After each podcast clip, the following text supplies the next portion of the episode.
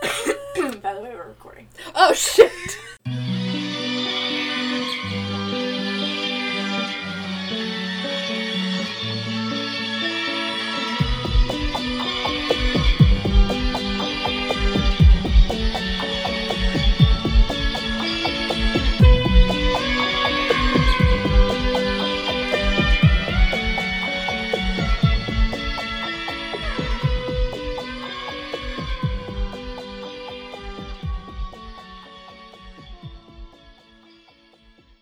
Oh no. Am I loud? Because I feel like I have more energy this time.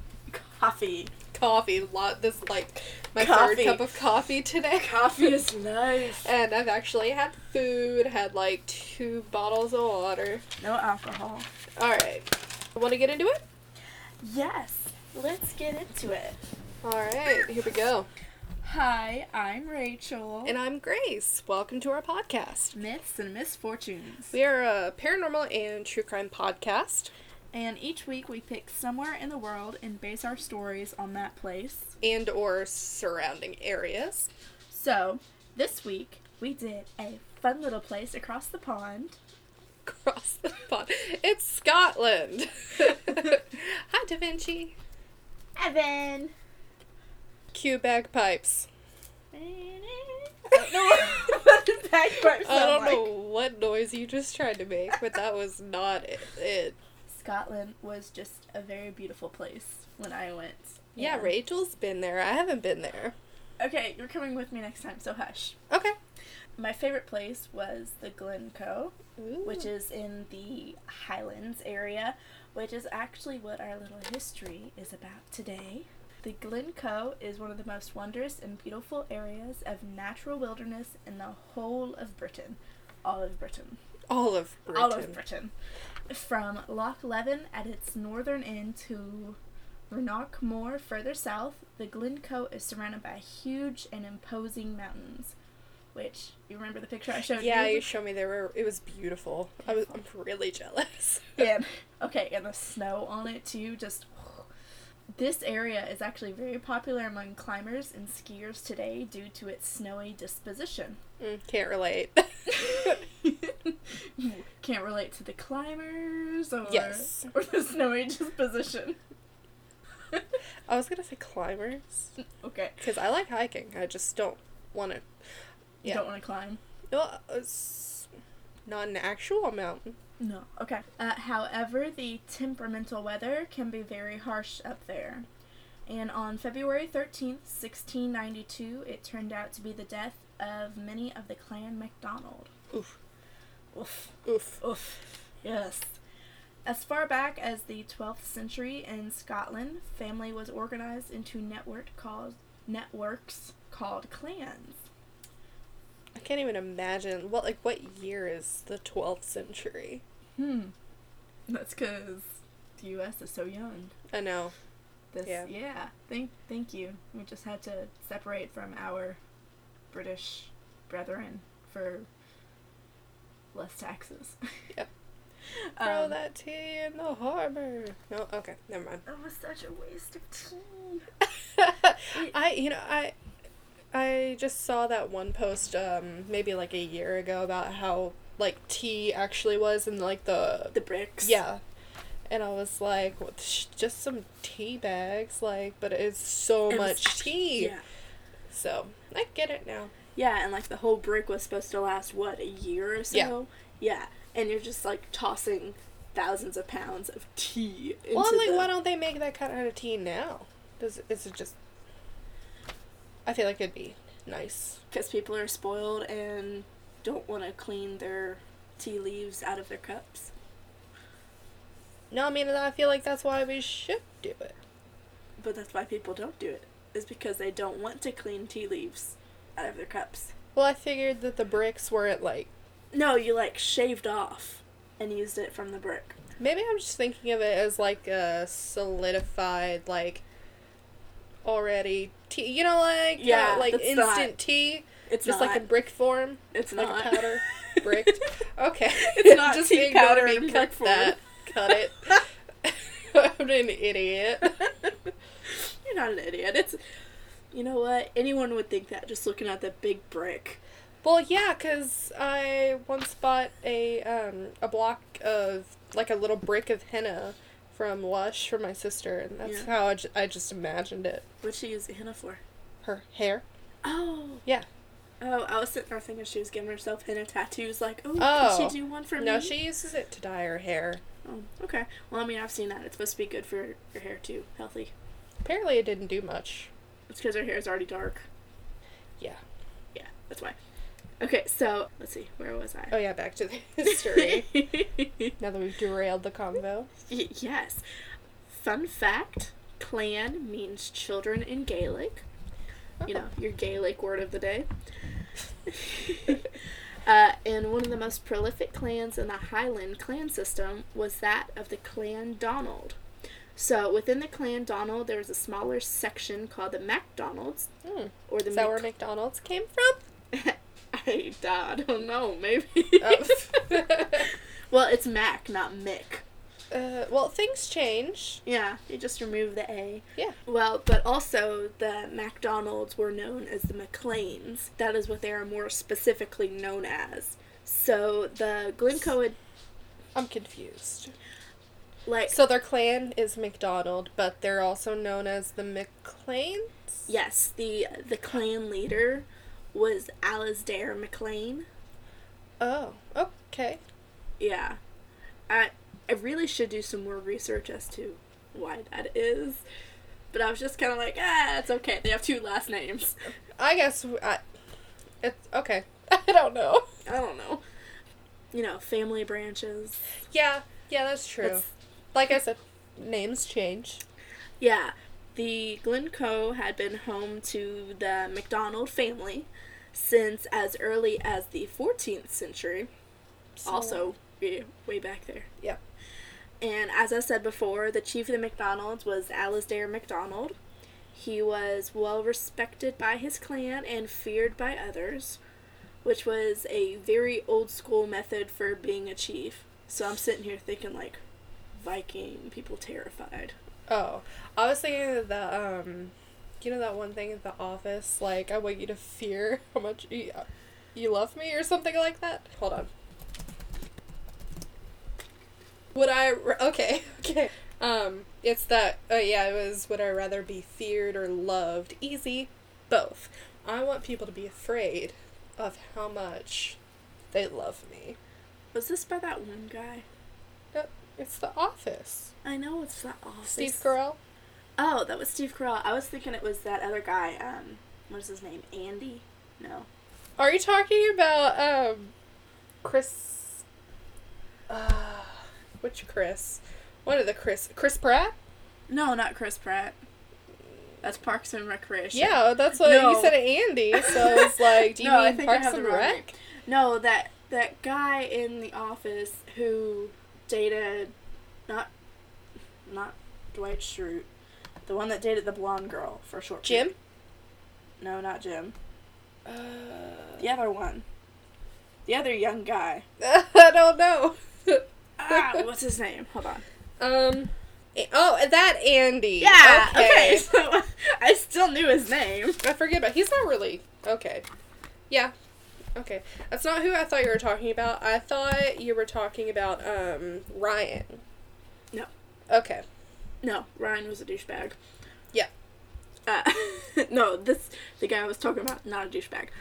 Uh, b- b- b- b- Sorry, continue with your story. I know I'm Yeah. derailing it a lot. Back, back on topic. So So you're telling me to back off. I was like, okay, got it, got it. okay. So um, anyway, the McLeans were the McDonald's, um, but for this Feared. feared. Yeah, that's where we were. Yes, yes. He wanted to be feared by others, but respected by his clan. So, for this story, we're going to refer to the McDonalds as they were called then the McLeans. Cool.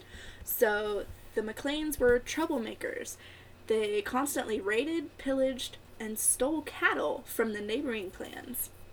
And one of the clans that was most affected during all of this was the Clan Campbell. So, Like the soup. like the soup. Oh, so that one is like the soup, but the That one- McDonald's aren't like the McDonald's. Yes.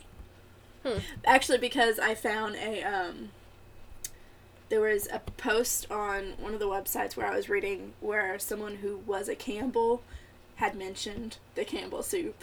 Oh. So I was like, oh, okay, so you are related to the Campbell soup.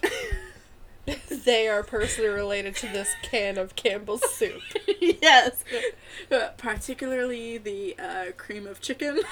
Ew. yeah. No, but the It's thinking cream like of chicken noodle.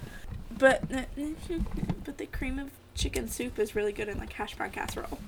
Yeah, but not as an actual soup. Well, I don't eat actual soup unless I make it from scratch. That Okay. Campbell's. Campbell's, McLean's.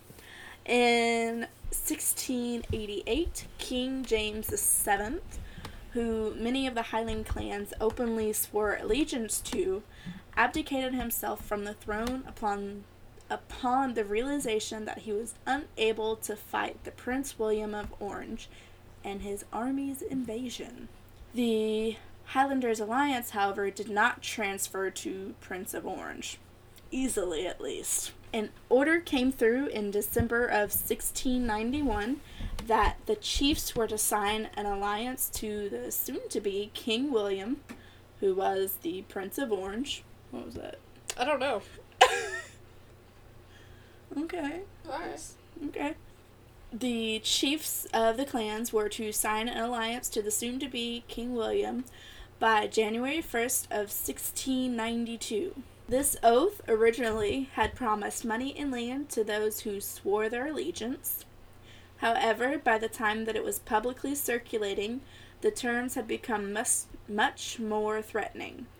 Either the clans would sign the agreement or they would be punished with the utmost extremity to the law. That's great. Like, banishment?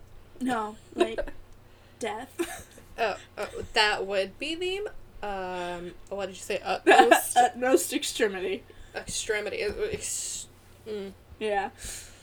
The wonderful mastermind behind this agreement was the Secretary of State, John Dalrymple, Master of Stair.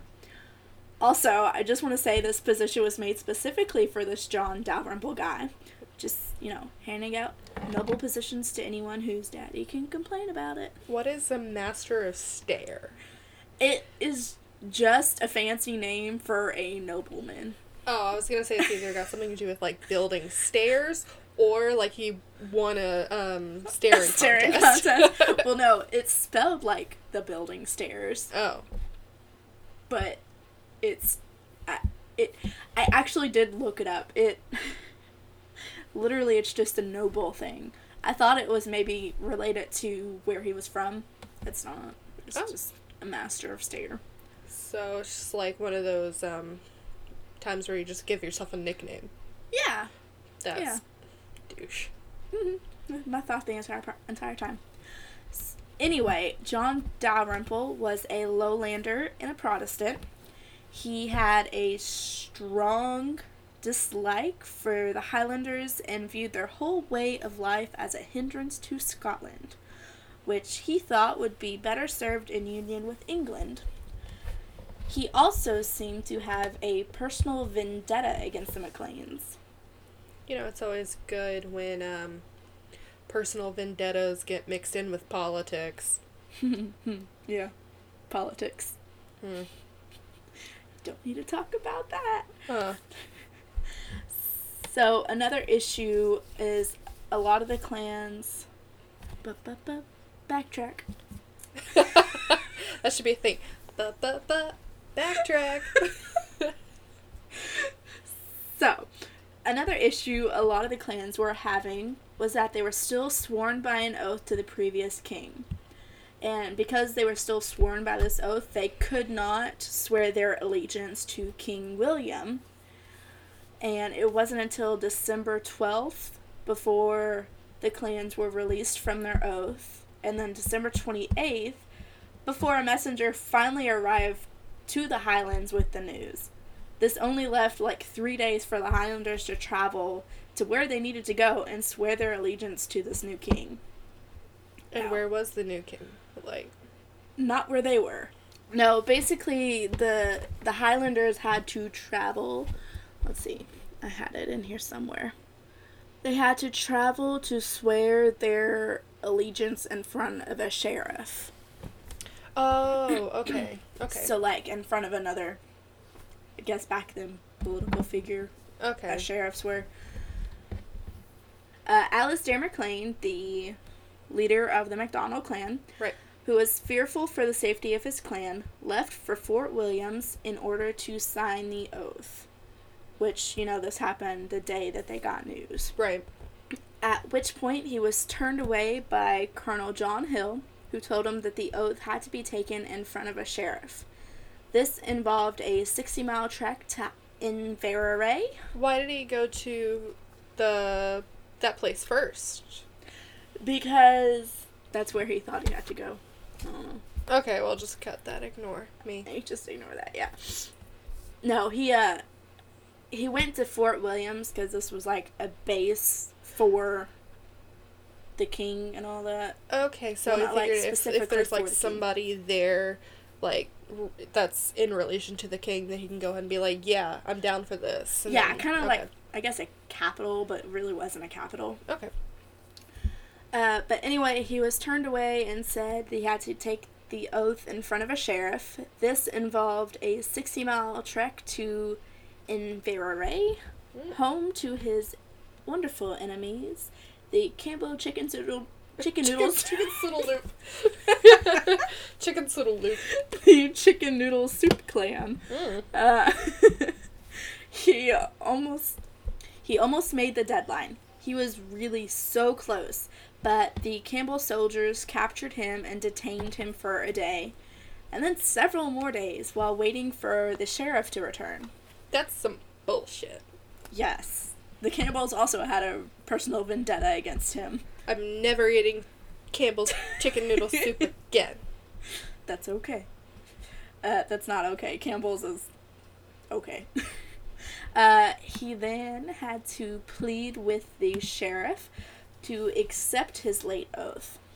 And this was life or death for his clan, and through no fault of his own, he did not make it in time to give his oath to the King William before the January 1st due date. The sheriff wasn't able to accept his oath, and it was said it was sent to Edinburgh to be reviewed by the master of Stair and his legal team. Remember this guy who So he had to go to a sheriff, couldn't get to the sheriff, and when he did get to the sheriff, he couldn't even do anything. Mm-mm. So would that have happened anyway? Like even if he had gotten to a sheriff in time? Po- probably not. Okay. No, probably not because there a lot of the other clans had made it in time. Oh, so he just couldn't accept it because it was just too late. Yeah. It wasn't just like he was an asshole. Yeah, the no, the way I'm reading it, the sheriff couldn't accept it because it, it was too late. It was past the January 1st date. Oh. So, you know, the sheriff took it up the legal ladder and said, "Oh, well, I'm going to send this to Edinburgh to the master of Stair and he can decide whether Is that how you say it? Edinburgh? Edinburgh?" Yeah. Okay. Just wanna. And let's just be good old Kentuckians, Edinburgh. It's Edinburgh. No, Edinburgh. uh, so, yeah, the sheriff sent it to Edinburgh to be reviewed by the master of Stair and his legal team. But remember, this guy just had a had the vendetta against the Plains. Yeah. He did not like them because it was delivered so late. His oath was declined, and the orders were made. They were explicit. The MacDonalds were to be slaughtered, cut off root and branch. So, three commanders were involved two from the Campbell Regiment, and is that the right word? Regiment? Sure. Sounds Sure. right. And one from Fort William. However, two of the commanders could not go through with it. They were good guys. So happy for them. But it was. I'm so happy for them. so happy, so proud of them. It was Captain Robert Campbell who carried out Stair's final order to put all to sword under 70. Mm. Yeah. Anyone under 70, they were explicitly told, do not allow them to live. Oh, root and branch. Gotcha. Gotcha. Yeah. So they couldn't spread the family anymore because nobody was fertile. Yeah, exactly. The soldiers arrived in Glencoe 12 days before the massacre as friends, seeking shelter due to the fact that the fort was full. So, Fort William was so full that the Campbell soldiers had to branch out and seek shelter At other elsewhere. places, and one of them was the McDonald's. Yes, Okay. and one of them was the McDonald's. So the McDo- blip, blip, blip. the McDonald's being the the good Highlanders they were, honored the Highland Hospitality Code and gave the soldiers board in their own houses for twelve days. At this time, neither the soldiers or the clan knew what lay ahead for them. Like the soldiers did not know that they were going to get orders one day to have to kill these people. That's sort of so they spend how many days did you said? Eleven? 12 days. 12, 12 days. Getting to know people. So almost two weeks you're with people and then you get orders that you have to kill them. Mm-hmm. So on the night of February 13th, a blizzard just kind of like came down on the Glencoe. S- And as the McLeans were sleeping, the soldiers gathered and received their orders. And this is in quote Sir, you are hereby ordered to fall upon the rebels, the MacDonalds of Glencoe, and to put all to the sword under 70. This you are to put in execution at five o'clock precisely. This is by the king's special command for the good and safety of the country, that these miscreants be cut off root and branch. So not immediately. Yeah, they started killing at five o'clock precisely. That that's so weird. Just I guess it's because you know people people. so were- instead of closing time, it's killing time. five o'clock in the morning, okay. not five o'clock at night. Alright. I just assumed they were like halfway through dinner and then they're like, Oh, let's go. Oh, like that scene from um, Game of Thrones. Yeah. Oh. that was such a horrible scene, and they killed the girl with a baby. Oh, Oh, no, that's not. Just Just brought it down. I know. okay, it was the morning time. Okay. By morning, thirty-eight were dead, including the chief. Damn. Yeah. Uh, however, many escaped into the hills, some finding shelt- shelter before the harsh weather conditions could get to them. So it almost seemed as if the Campbells had alerted to the families that had been hosting them. This would give them time to bundle up in preparation preparation for the cold and escape into the darkness. That's good. At least they weren't just like, oh, we, we're gonna keep this secret, and they actually helped them. Yeah, there were like there were some good guy Campbells. Like they did good. All right, I guess I'll have some Campbell's. I prefer Progresso, but I'll I'll, I'll still try it every once in a still while. trying Campbell's. Well, they're um, I think they have a uh, a hearty Campbell soup. Yeah. That one actually isn't bad.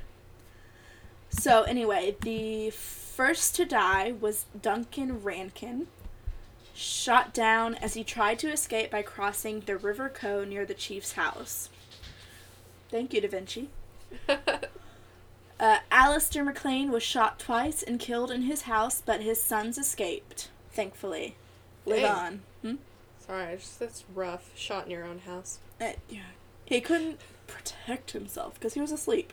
So, in all, 38, as I said, 38 men died either in their homes or as they tried to flee the glen, including nine who were first tied up and then shot. Or That's not even mm. given a chance. so just straight up executed. I feel like at least give them a chance to defend themselves. Right.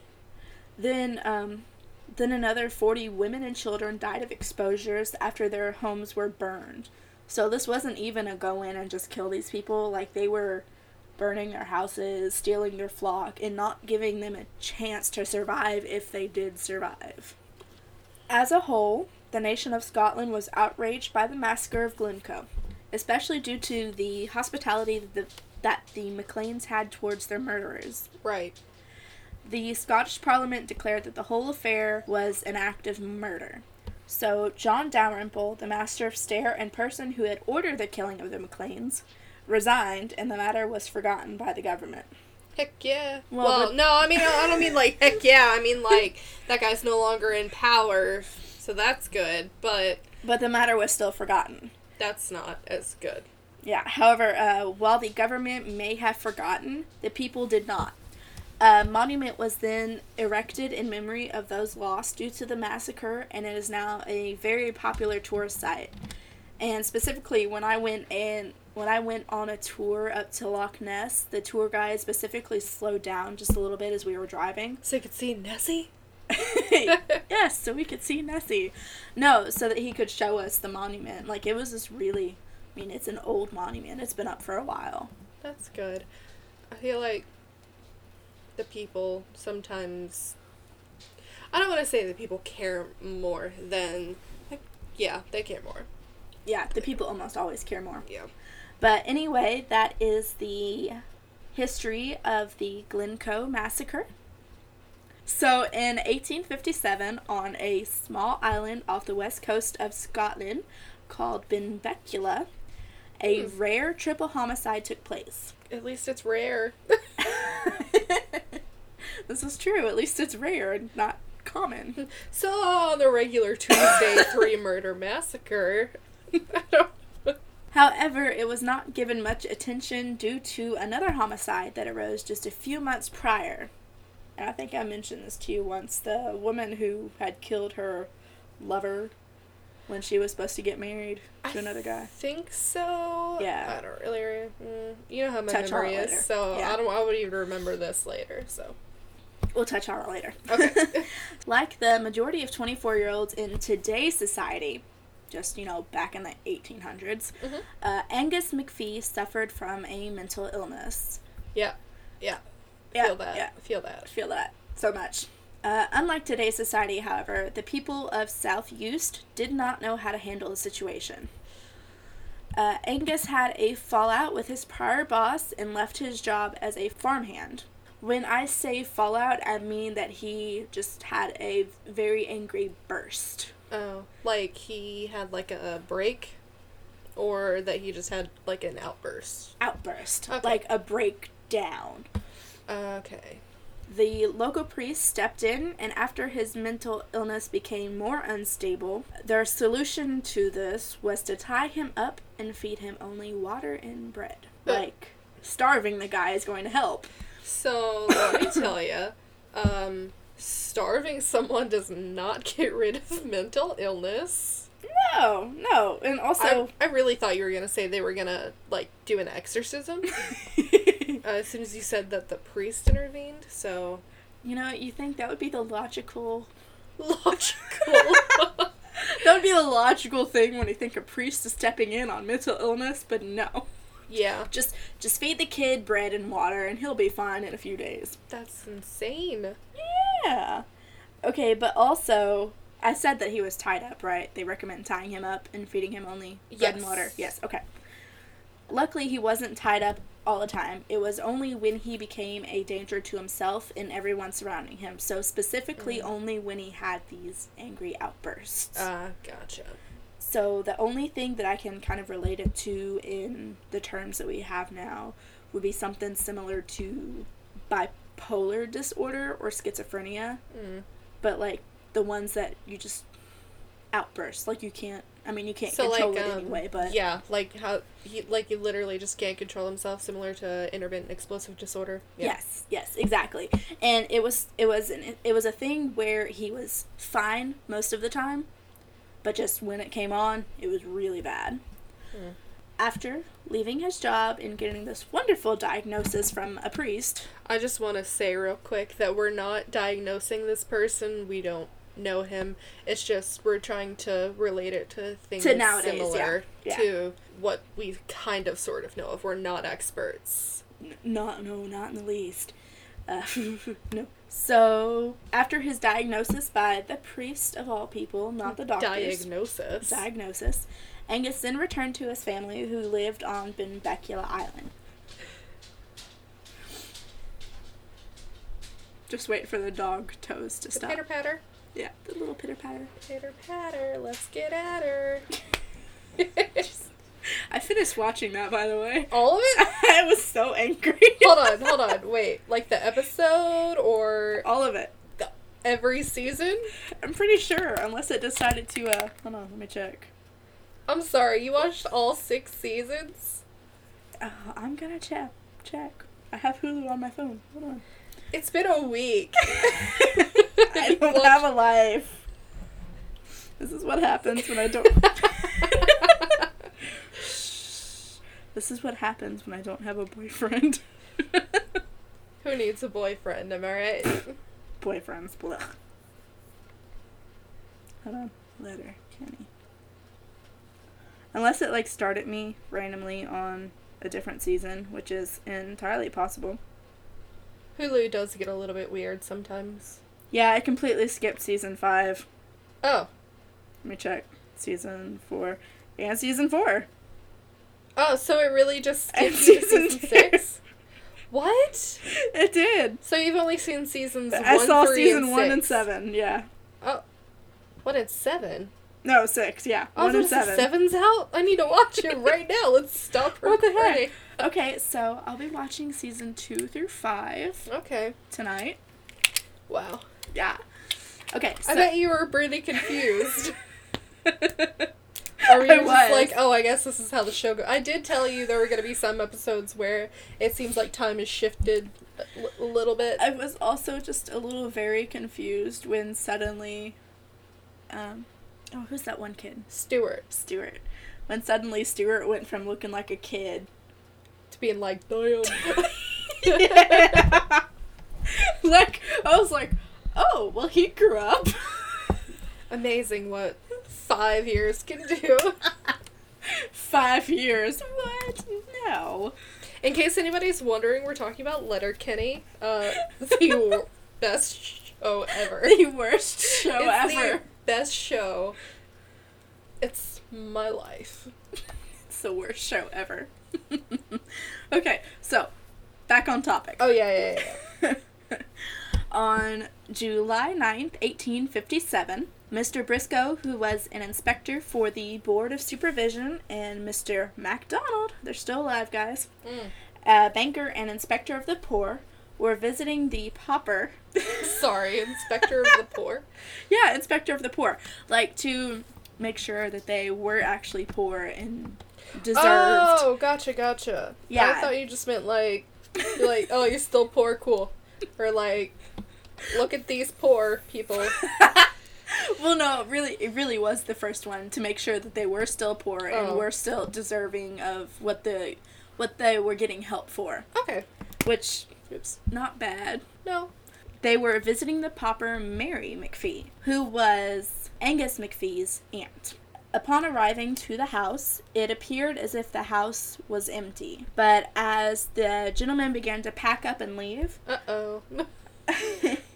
Mr. Briscoe spotted Miss McPhee asleep in her bed, but when he went to go check on her, he found her dead. Her neck was slashed, her face was ripped, and her skull was Ugh. completely battered. Ooh. And not far away from the bloody mess that was once Miss McPhee was a pair of blood smeared handcuffs. Oh. Oh no. Yeah. So Briscoe and McDonald led a group to Lynn Kate, where the relatives of Miss McPhee lived, with their 24 year old son, Angus. Angus. Yeah. They arrived and found their abode similar to that of Mary McPhee, along with the now deceased bodies of Angus McPhee Sr. and Catherine McInes McPhee. Oh. It was then that it was announced to the small crowd that had been forming outside of the house that Angus McPhee must have gone mad and would be roaming the island. Briscoe told everyone to arm themselves with weapons in case they would be Angus's next victims. Oh wow. That's. Oh. Yeah, like people, I mean this, I mean pe- this continued through the night. People would, the men of the house would stay up at night and just kind of keep firearms and weapons close. Yeah. in order to protect themselves should this killer. Yeah. Just in case, you know, some some person off the street that just wants to kill you. Yeah, yeah, just in case this person off the street wants to just kill you for no reason. The next morning, Angus was found sitting on an island in one of the many locks situated on Benbecula. A crowd had begun to gather on the shores and were coaxing Angus to turn himself in. He agreed, stating that there was no reason to resist with so many people, and threw his weapon into the lock. I'm so shocked that they didn't just like freak like kill him. Well, they just I guess maybe if if like they knew him, they're probably like, "Oh, you need to turn yourself in." But still, I like I would think they'd be like, "This guy is terrorizing our town. We need to do something." Well, and I think that's probably what this is. The I mean, it was a small town, so I mean, They every probably everyone knew yeah. each other, and they knew that he had issues and yeah that he had his good moments and his bad moments. So after he threw his weapon into the lock, only then two men were able to wade through the lock, through the lock. that seems. I'm trying to think of what I'm trying to say. Like that seems kind of something you do if it was premeditated, like trying to get rid of the murder weapon. Well, I'm taking it as a he he realized he was stuck and there's no reason to do it. So as Oh, like he's he- putting he's his hands just like, up, he just Oh, like I tosses. don't need this anymore. Yeah, like Okay. w- what is my point of this? Uh, also to you know show probably good faith towards the Right, people that that he- if they come over, he won't. Be able to attack them. Yeah. Okay. Maybe So- I'm just like, oh, he's trying to get rid of the murder weapon. You're thinking logically. Oh, okay. Anyway, only then were two men able to wade through the lock and bring him into custody. After Angus was jailed, his story finally came out as they, you know, did the whole court thing. On the day of the murders, Angus had walked to his aunt's house. There had been an argument between the two of them, and she probably tried to put the handcuffs on him. Mm.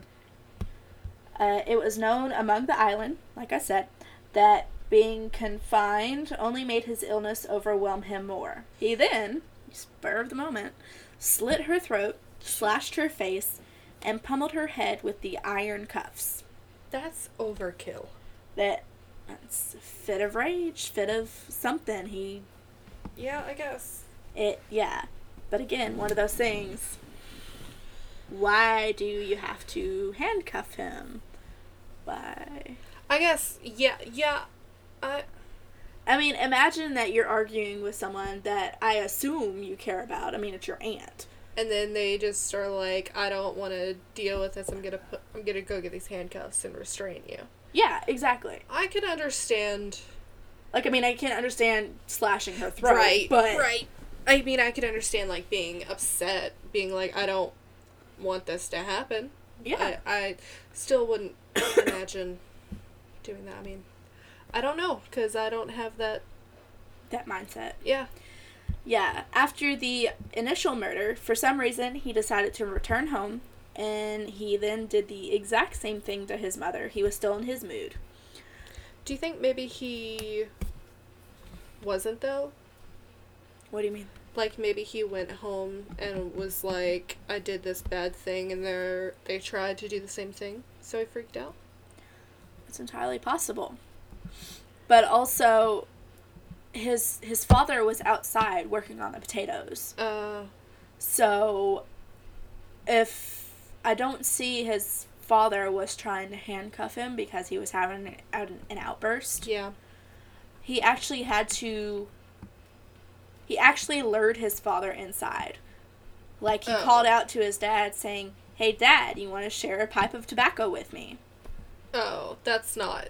That is definitely premeditated. That, this, yes. So, yeah, at this point, you know, his dad had, you know, come in with the impression that he and his son were going to share a nice pap, pap, pipe.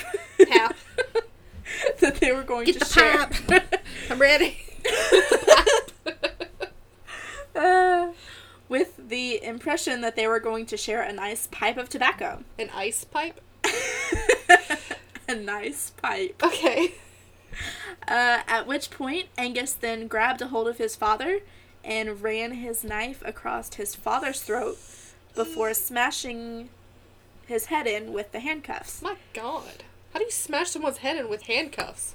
Because it was those really big, heavy iron ones. Oh, duh, God. I'm thinking of like, You're thinking of the ones now. yes. I was like, oh, that doesn't seem possible. Uh, God.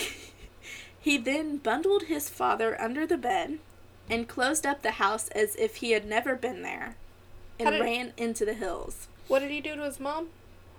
Same thing I did to his aunt. Oh. But she was just laying there. He didn't try to conceal her, but he stuffed his dad under the bed, I wonder why. realizing he did something wrong. I, it, it didn't go very far into detail as to why, because, I mean, this is just such an old story. And Yeah. Like I said, it didn't get a whole lot of press because of the murder that had happened previously. Um, but all this little bits of information actually came from the actual court writings Oh. that the National Archive of Scotland posted on their Twitter account. Oh, okay. So like I actually making I'm not making all this up, but I'm like reworded it to Yeah. be a nice little story. On his little adventure thwarting the crowd Little adventure. Yeah, on his, you know, little fun adventure You know, just killing three people hiding in the. hiding in the woods and yeah, uh, thwarting the crowd of people chasing him, he encountered a man named Monroe and invited him to have a smoke. Monroe trusted his guts and the weird feeling that Angus gave him, along with the fact that they had never gotten on before. So this is before the crowd found him? This is before the crowd found him. Okay. Yep. This more than likely saved Monroe's life, and for some reason, Angus also decided to leave open the floodgates to the local watermill. Oh, that's nice. So, Yeah. oh, probably is like a distraction so he could get away. Yeah, exactly. And unattended, the mill just ran and ran until friction caused it to catch on fire. Luckily, the fire was put out and there were no lo- other lives lost. He did continue to knock on a couple of locked doors, but to no avail because, of course, everyone knew what he had done and all the doors and windows were kept locked all night. So he was continuing, like, trying to kill people. Yes. He just kind of went on a little murder spree, but didn't get a chance to murder anyone. The rest we already know because I already told you the ending. But at his trial later that year, Angus said that he was the Christ and that he had killed his relatives by divine command. Um. He even stated that he had intended to kill some others. It was rumored that the blacksmith who forged his handcuffs was on the top of that list. The Christ. he was the Christ. And because he, you know, claims he was the Christ, the judge and jury found him guilty by insane and confined him to a lunatic asylum.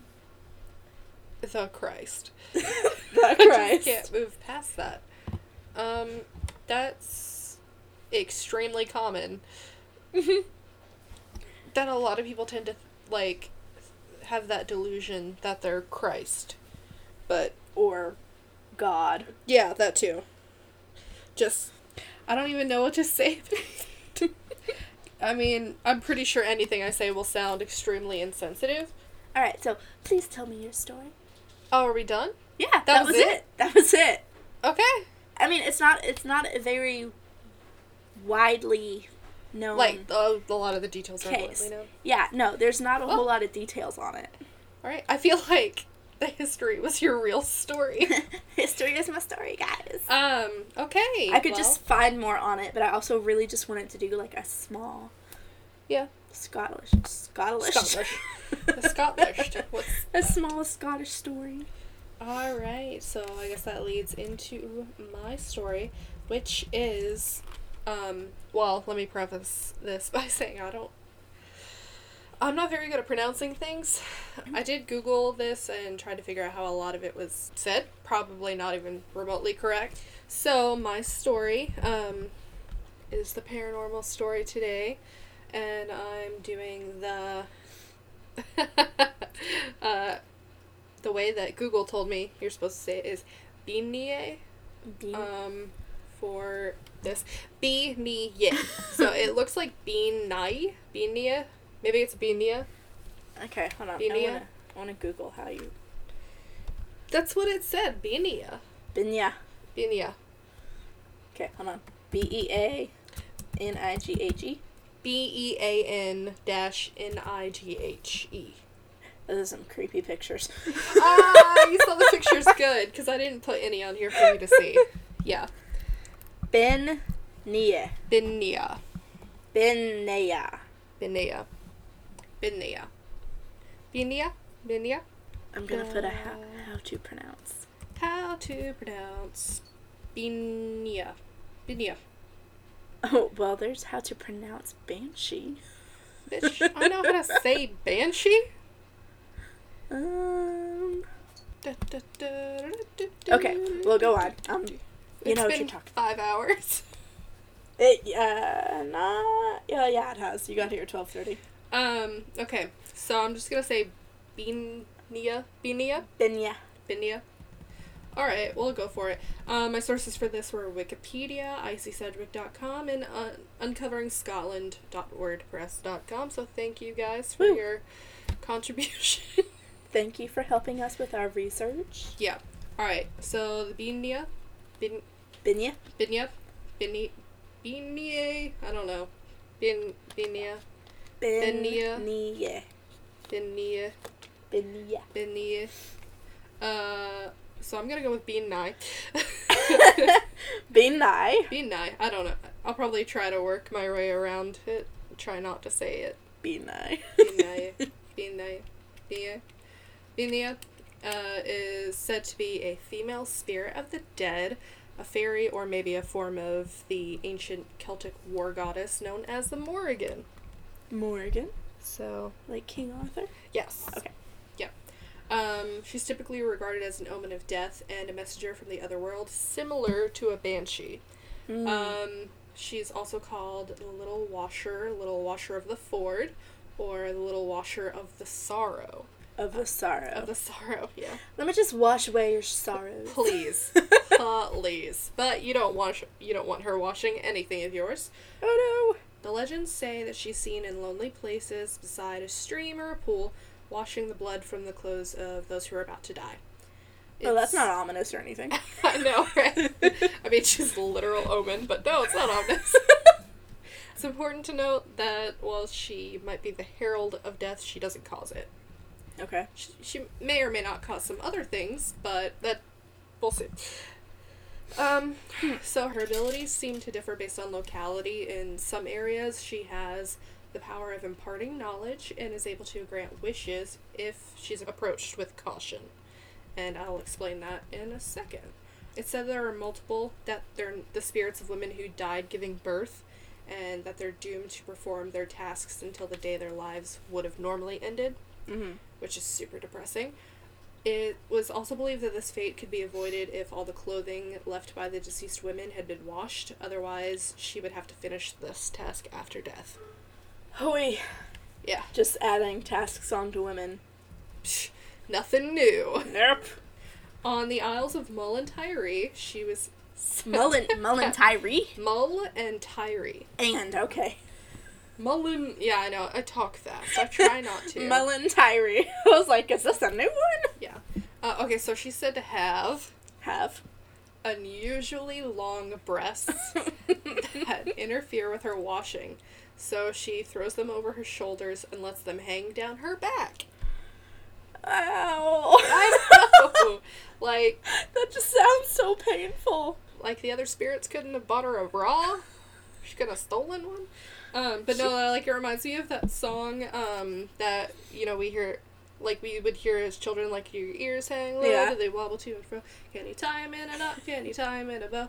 So my mom and I, when she told me that boobs get saggy, I think it was because of um, my grandma. I don't remember why. I have no idea where it came from or why we were even talking about it, but she told me that boobs get saggy, and then ever since then, we've just sort of had this joke like, do your boobs hang low? Do they Wobble to and fro. I just forgot it. yeah, do they wobble to and fro? Can he tie 'em in a knot? Can he tie 'em in a bow?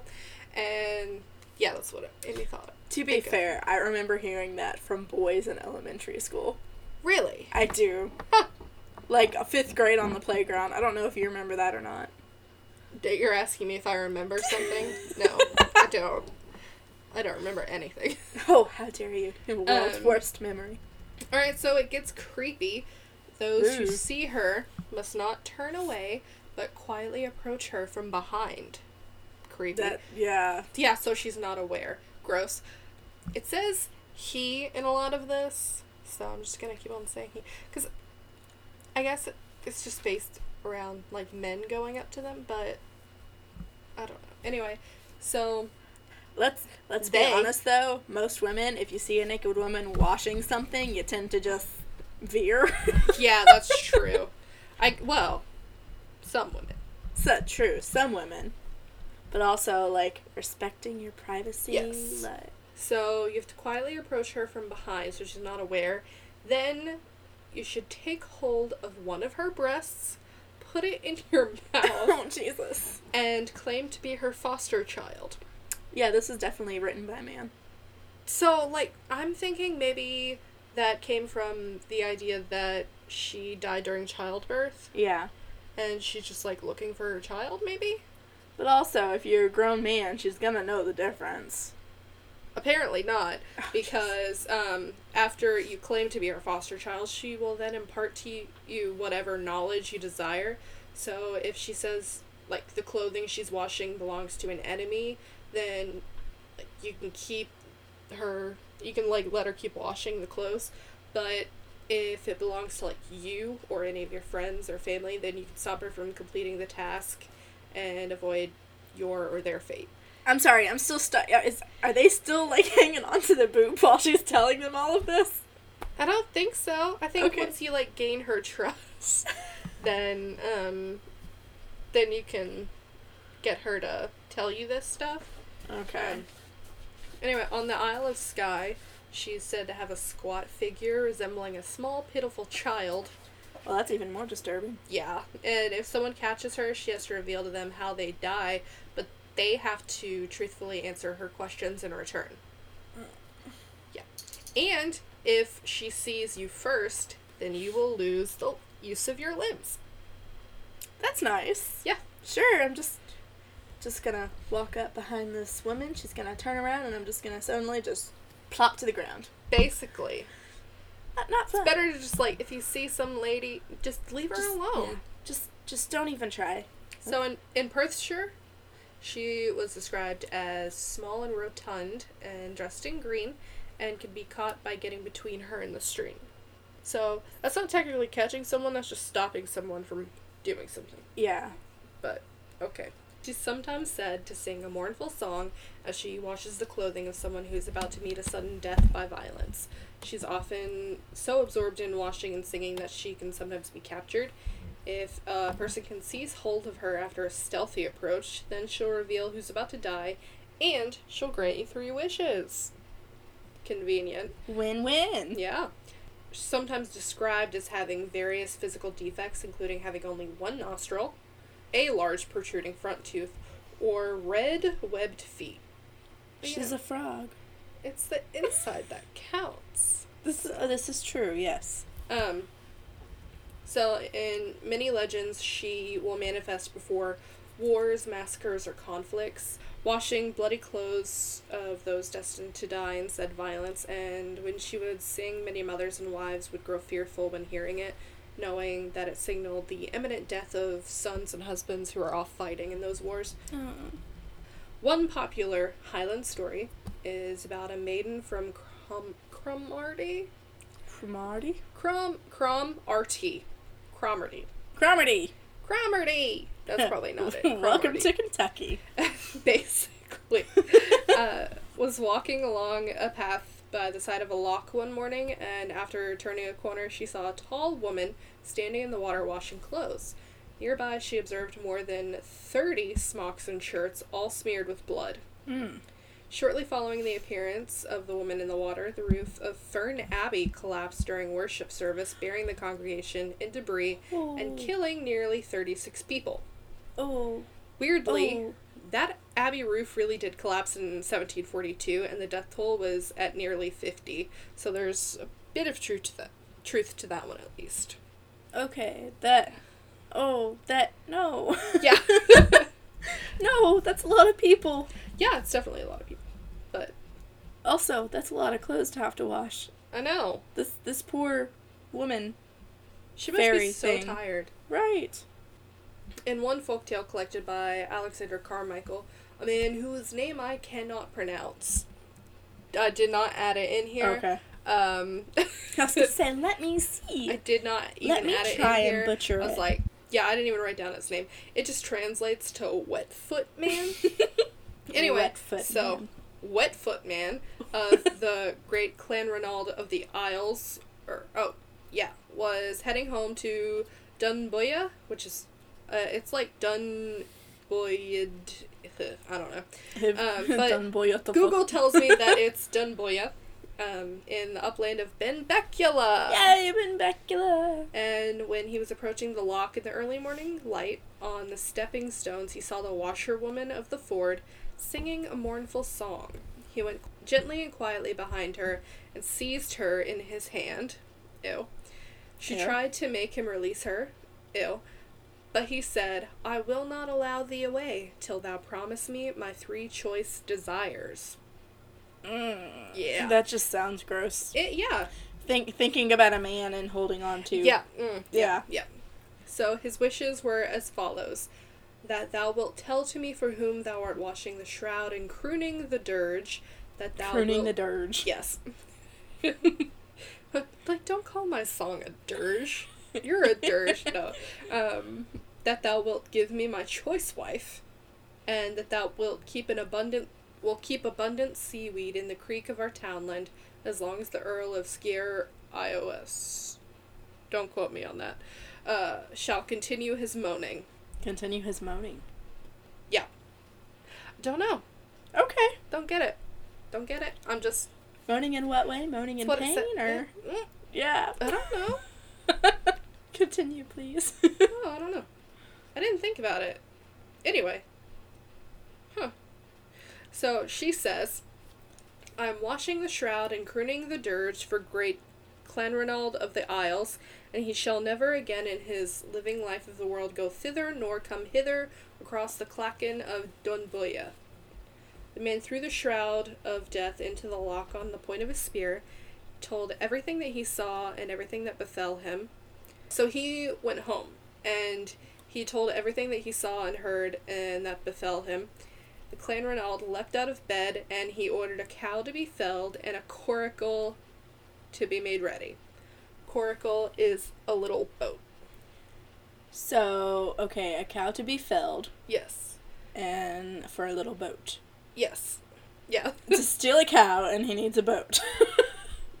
or to kill a cow. kill a cow, Oh. Okay. Uh, a cow was felled accordingly, and a little coracle was constructed, which Clanranald went from the island over the loch to the mainland, and he never returned. Probably for the best. Who? Yeah. Sure. I don't. I have no idea.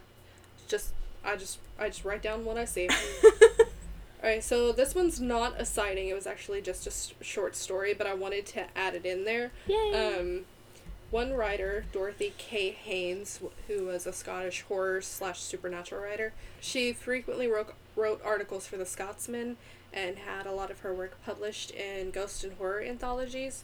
She tells a story about a Binie, Bin- Binai, I don't know. Binyai?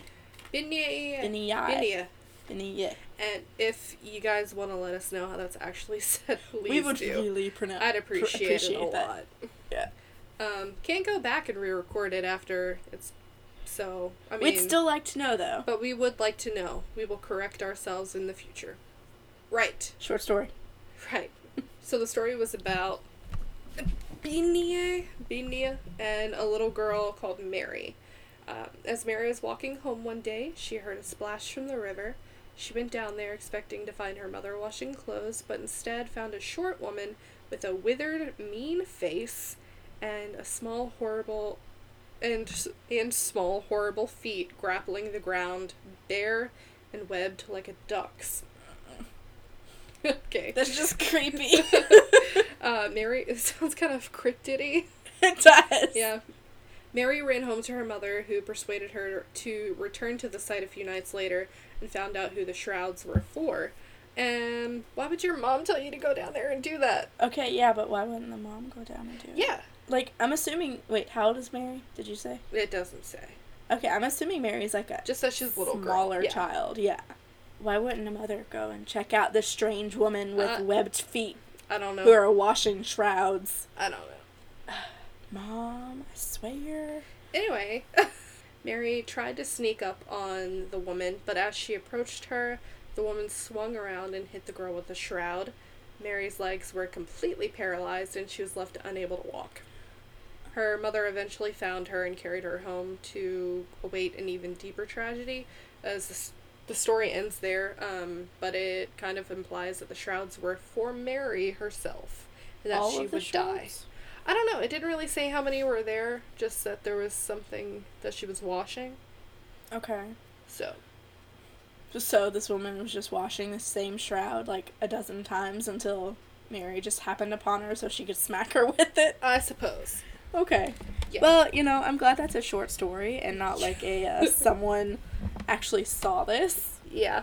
But in conclusion, stay away from strange women in the water washing bloody clothes. Stay away from strange naked women in water washing bloody clothes. Well, it doesn't say she was naked. if her boobs are over her shoulders. Oh. Well, well, in some of them she's wearing green. Really? Yeah. Like leaves and moss or Not like a dress. Oh. With her boobs over her shoulder. So she just takes her boobs out of the I dress. don't know. It. I don't think it's the same in every one. Like each one has a different one. So in one, she's just like a hunched over old woman Mm, wearing gotcha. a green dress. So Okay, but in all, stay away from anyone that you don't know who might be washing bloody always stay shrouds. away from everyone you don't know. Always never make new friends. Never meet people. Stay alone at home. Always. yeah, no. Why would you want to meet people? That's such a horrible idea. I know. I should have stayed at home. I should have never gone to school and met you. I know that's such a tragedy, right? Oh yeah, my life is so much it's so much worse for wear. Uh, yeah. So that is all I've got. Do you have anything to add? Anything you want to say? So she's like a banshee. Yeah. But she doesn't scream. Yes. She's just an omen of death. She sings. But Her is it singing might good be really singing? bad. yeah, that, that was my next Oh, it question. sounds is like it good singing? Uh, dirge doesn't really sound like a good thing. No, it really doesn't. Um, It might be a good thing. I don't know. So yeah, like you said, in conclusion, stay away from women in streams who are washing bloody shrouds. Stay Yeah. away from men in streams washing bloody shrouds. Stay, away, from, people washing bl- bloody clothes. yes, because they might be a murderer. So let's not, let's not and say we did. Sure. All right. Well, that is all for this week. um, Thank you so much for listening, and anything you want to say. once again, I'm Grace. And I'm Rachel, and this is Myths and Misfortunes. Please rate, review, and subscribe. And thanks again so much for listening. Bye bye. Bye! Thank you.